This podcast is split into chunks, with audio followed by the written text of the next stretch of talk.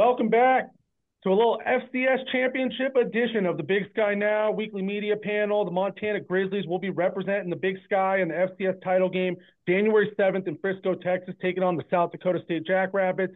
So we'll definitely be getting to that today a little bit. Joining us on the panel, Mark Nelke of the Coeur d'Alene Press and Fritz Neighbor of the Daily Interlake. I'm Josh Dugan. Let's just dive into this thing. We'll get to our performance of the week. We'll recap a little bit about the Grizz North Dakota State game, and then we'll move into some championship game talk and maybe a little transfer portal action. So, lot to digest there, but lots on the radar. Talking football late in December, so can't complain. So, performance of the week. Why don't we start it out with you, Mark, and go from there? Okay. Well, I'm guessing you probably have you guys have some Montana people you're going to highlight. So so I don't duplicate it. I'm I'm going to highlight the 26,544 fans who filled that stadium. Um, I know it's hard in the in the playoffs because it's you have to rebuy the tickets. They're not like season tickets, so they're you know you got to buy the tickets again. But I think that says a lot about one Montana fans, two regional fans, because I know looking at social media there were quite a few people from our neck of the woods that made the two or three hour drive over there. You know, it helped. It was a nice day, you know, relatively for for December. It wasn't like you know driving home in a in a blizzard from Moscow like I had to do a week or so ago. So a lot of things came together, and, and uh, you know re- very impressive for Montana and the, and the fans to fill that thing. And obviously, you know Fritz can speak to what the impact that crowd had on North Dakota State. Yeah, well said, Mark. That was an absolutely electric crowd. I think there was one phase there. There was four plays, and three of them were false starts by the Bison. You don't see that every day. So no, they definitely had an impact. How about you, Fritz? Performance of the week, and then you can any thoughts on the crowd being down there and all that.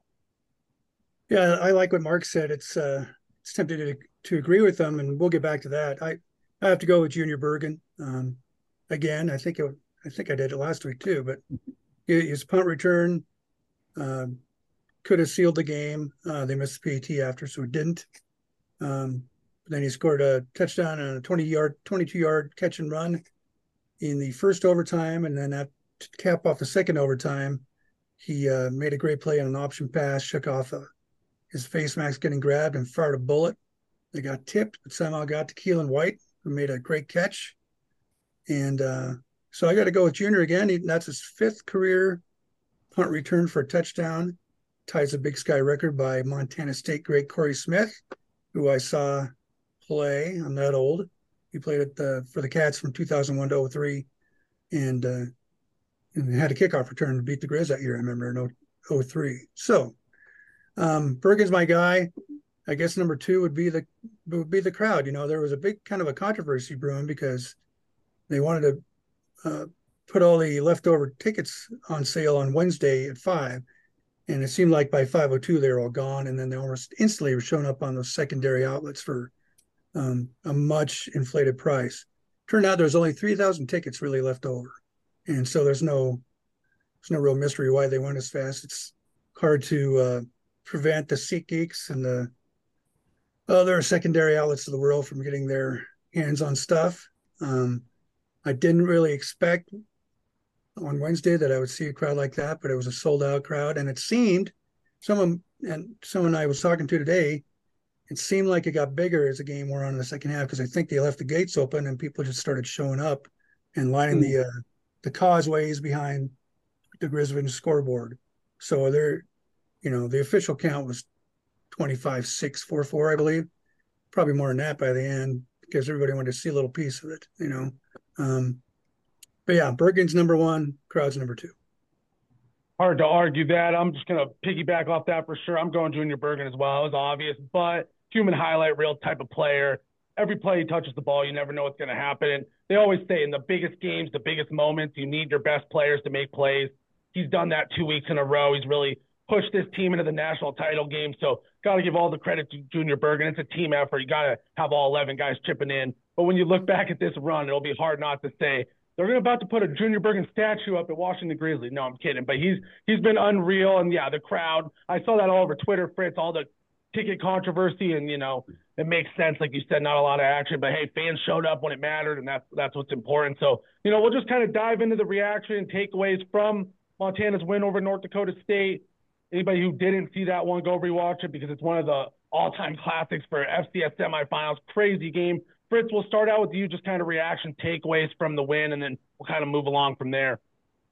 Well, I was a little bit had a little bit of deja vu because they, you know for the second straight week they couldn't quite get that second score on the board to prevent overtime, and then uh, you know NDSU marched right down. The Grizz didn't have a penalty all game until NDSU faked that punt, and then uh, they got a, a, late hit out of bounds, and all of a sudden they're 33 yards upfield and into Montana territory.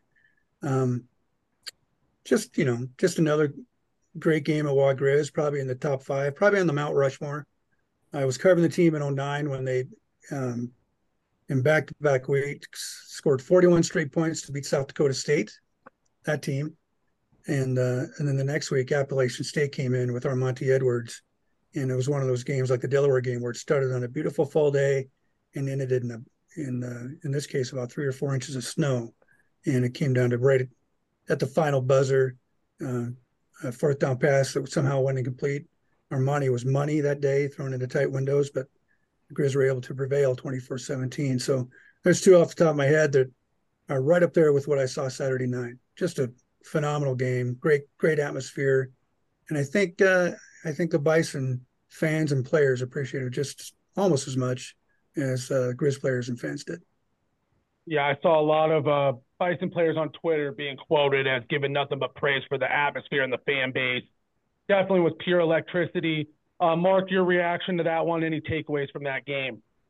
Yeah, I guess my first reaction was Montana ran a better trick play on their two point conversion than North Dakota State, or at least at least they were more fortunate. I mean, to to you can't really take credit for a deflected touch uh, two point conversion pass. I mean, it was kind of lucky that they it got off that guy's hand and right to the receiver they were throwing it to, or whoever he was throwing it to. Was that who he was throwing it to? So it was. It was, it just and he got got to him. So it, it, that could have been knocked down, and that would have changed a whole lot of things. That and then North Dakota State's kind of looked doomed from the beginning. He, you know, the, the Montana had a good rush on him there at the end, and he just just kind of I don't know what he was doing. He threw it kind of threw it into the end zone right to a Montana guy, so it didn't really have a chance. I was, yeah. um, I if I can just jump in real quick, Josh. Oh yeah. I thought it was interesting um, uh, on the post game radio show. Bobby uh, mentioned this, and I didn't realize at the time. Post game in the press press conference, Matt Entz said it's a play we hadn't used all year, so we liked it. In Bobby's interview post game with the radio crew, he said uh, not only had we seen that play, we adapted it and we call it Bison. So they knew when they lined up in that swinging gate what was going to happen, and they're all over it. They also there's also a lot of contact in the end zone with the intended receiver. He was nowhere near the ball where the ball showed up. I think he didn't really shy away from contact himself, but um, you know, uh, good teams make their own breaks, I guess. In that case, uh, Montana made a couple more plays at the end. Yeah, I was about to say just one of those games you always hear it in the playoffs, but who can make one more big play? The Grizz made the one more big play. I heard Mark say, you know, it's kind of doomed from the start. As soon as they came out in that play call, I couldn't help but think that's something, you know, you're running when you're playing freshman football. I'm like, are they really running this right now? The Bison just pounded the rock for back to back touchdowns on the ground in OT. Don't run the power right there. I couldn't believe it. I kind of felt like the same thing, kind of doomed from the start. Very questionable play call easy to look back and say that now. And yeah, the ball bounced, literally, it bounced the Grizzlies' way, bounced right into the hands of Keelan White and sent them to the national championship game. So really, it just had been that kind of year for Montana down the stretch. They were rolling and it bounced the right way at the right time. They got the break. Um, one, I will say one key stat from that game. I thought Montana held Cam Miller, most accurate passer in the nation, at nine of 22 passing. Just never looked comfortable, and that was kind of a big key. Also, really the Montana defense didn't get a ton of talk about because there was so much crazy stuff going on in that game, but they played a heck of a game, kept Miller under pressure. He made some great throws early, and then they kind of had him settled down. So, and Fritz and you both, I believe, mentioned, or at least Fritz did, but that North Dakota State punt, uh, fake punt, I really thought that momentum was on their side after that. They they looked like they had a chance to steal it, and it just didn't go their way. That was a gutsy play call, play that if they would have won that game, Grizz fans would not have forgot for a long time. But luckily, we didn't have to have that conversation. But overall, just like you said, Fritz, one of the best games for sure at Washington Grizzly. I being in caught in the moment, but I was like, God, that's one of the best 10 games in sports I've watched in a long time. I mean, you don't see a lot of those tight games. It comes down to a final play, just an epic ball game. But um, moving along, I did want to ask you guys just a little bit with a number of key big sky players hitting the transfer portal, multiple guys from Montana State, key offensive linemen. Idaho, we talked about last week, Gevani McCoy and Anthony Woods are on their way out of town likely. I did want to get your guys' thoughts on the transfer portal just real quick before we move along, just kind of the state of the portal and any potential changes that could be made. Uh, we'll start with you, Mark, and then we'll move along a little more to the championship uh, action. Yeah, well, so far anyway, Idaho's the one that's gotten ravaged the most. I mean, you mentioned McCoy and, and Woods, um, Marcus Harris, Trainer, uh, Arnold. So Harris and Arnold being cornerbacks, and Murvin Kenion, a defensive back, and one of their offensive linemen are in the is in the portal. Two of them have already committed. Um, Marcus Harris to Cal, or Monty Arnold to Cincinnati. So, I mean, that's we, as fans, you don't like it. You like to see your your guys stay with the team through their college careers, and but that's just not. I mean, just like the old days where people played four years in basketball, they don't do that anymore.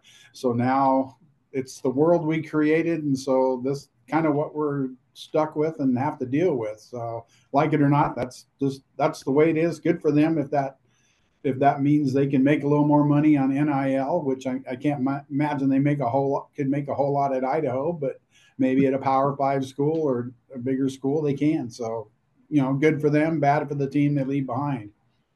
Yeah, I think I think that college basketball reference was a really good comparison where it kind of takes a little of the tradition away, a little of that history of the sport, guys playing four years with the same team, building a legacy. It's more like you have a big year, you might just leap. So yeah, it's a little bit different for sure. Fritz, your thoughts on the portal? I think there's a lot of good and a lot of bad that are coming from it. It's kind of a double-edged sword, like Mark said, good for the player, bad for the fan. But your thoughts on it, Fritz?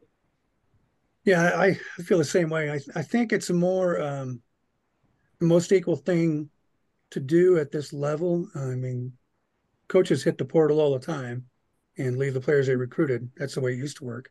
So now the coaches have to adjust to uh, the portal.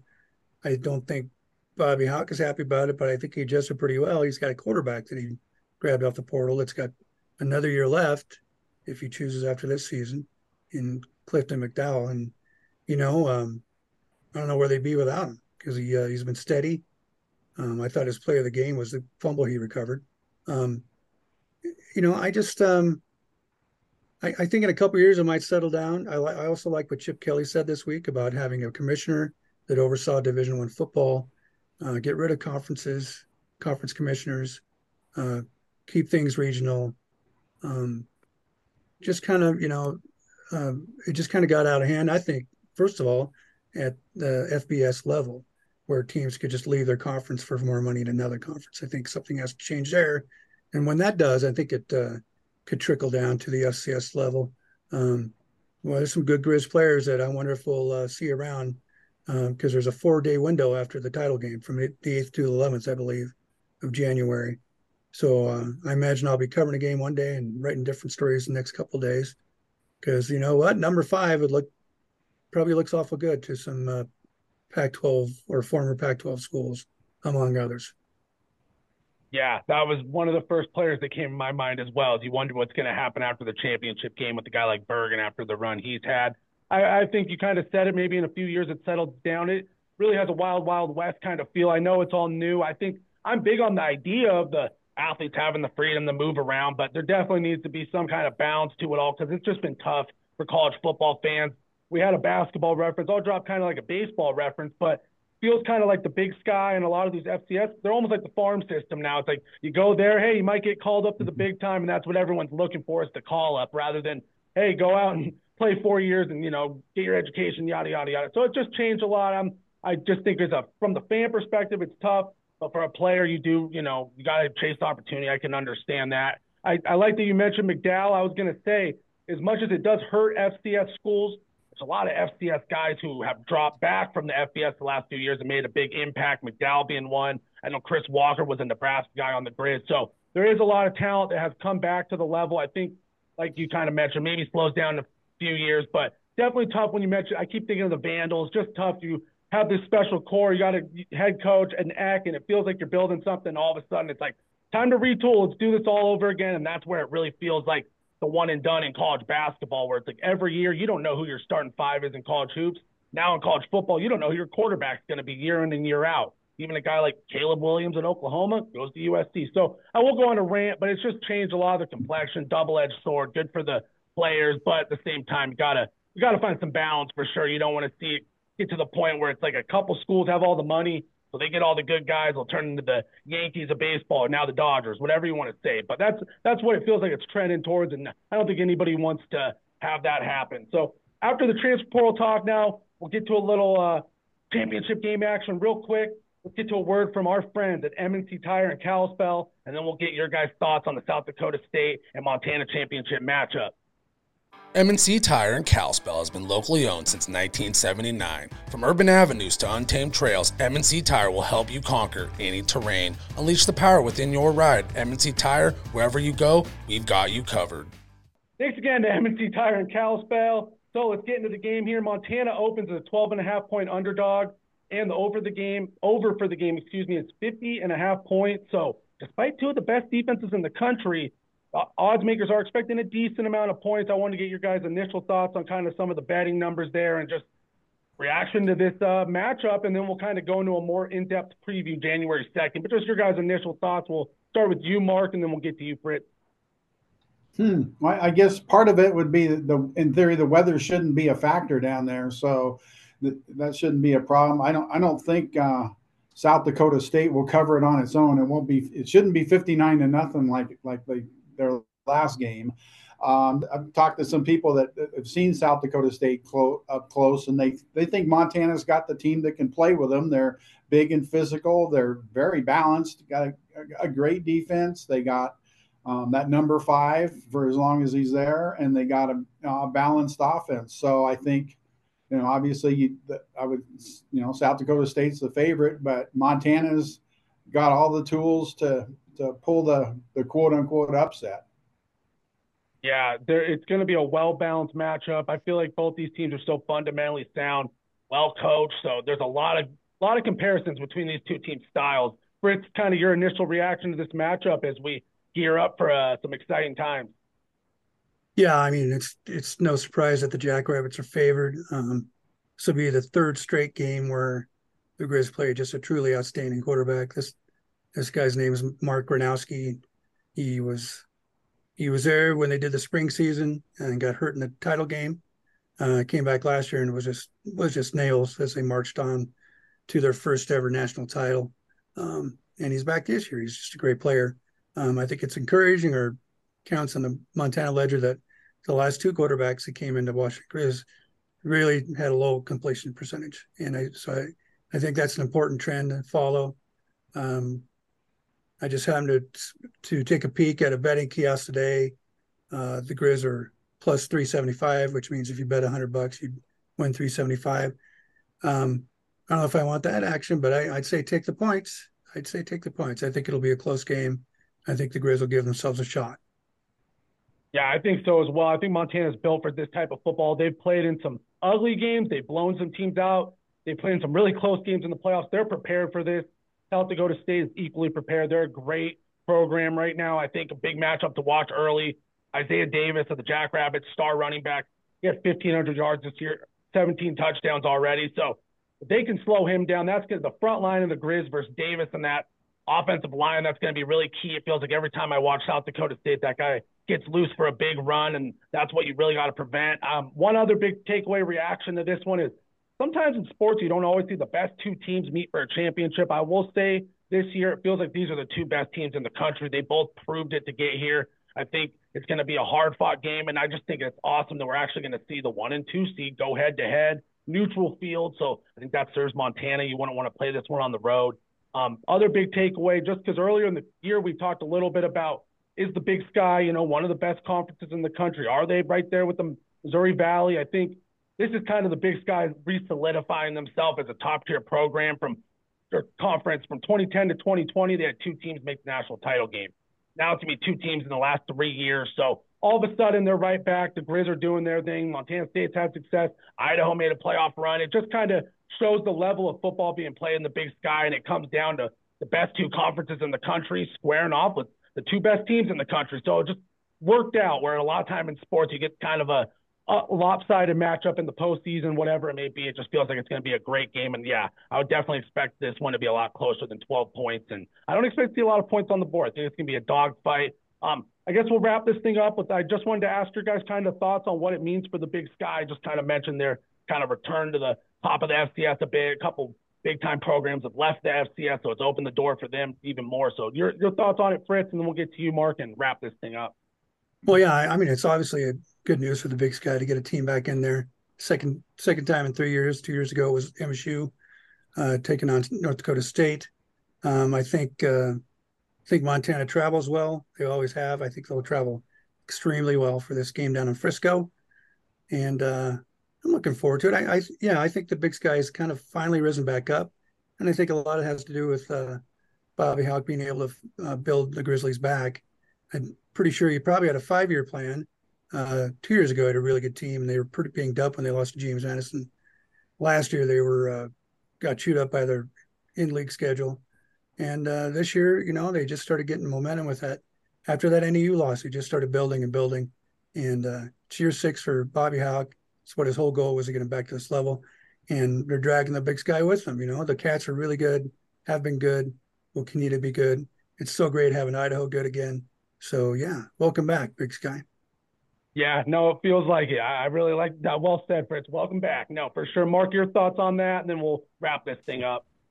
Yeah, I mean, for years, you know, someone's watched this conference for years and years and years. When you think of the Big Sky, um, Montana is the first team that comes to mind. I mean, they are the blue blood of the Big Sky. I mean, the other the other ones, Montana State's come along lately, and you know, Eastern's had its time, but Montana is the team. When probably if you ask people nationwide, they might not be able to name a lot of teams in the Big Sky, but they would they would know Montana, oh the Grizz and the stadium and all that stuff. So to see them in the title game is is nice and even nicer. They're you know one of the two best teams. Act like like you said, Josh, they, they actually are one of the two best teams. They are playing like it, and so they deserve it. And it wouldn't be, surprising for them to win.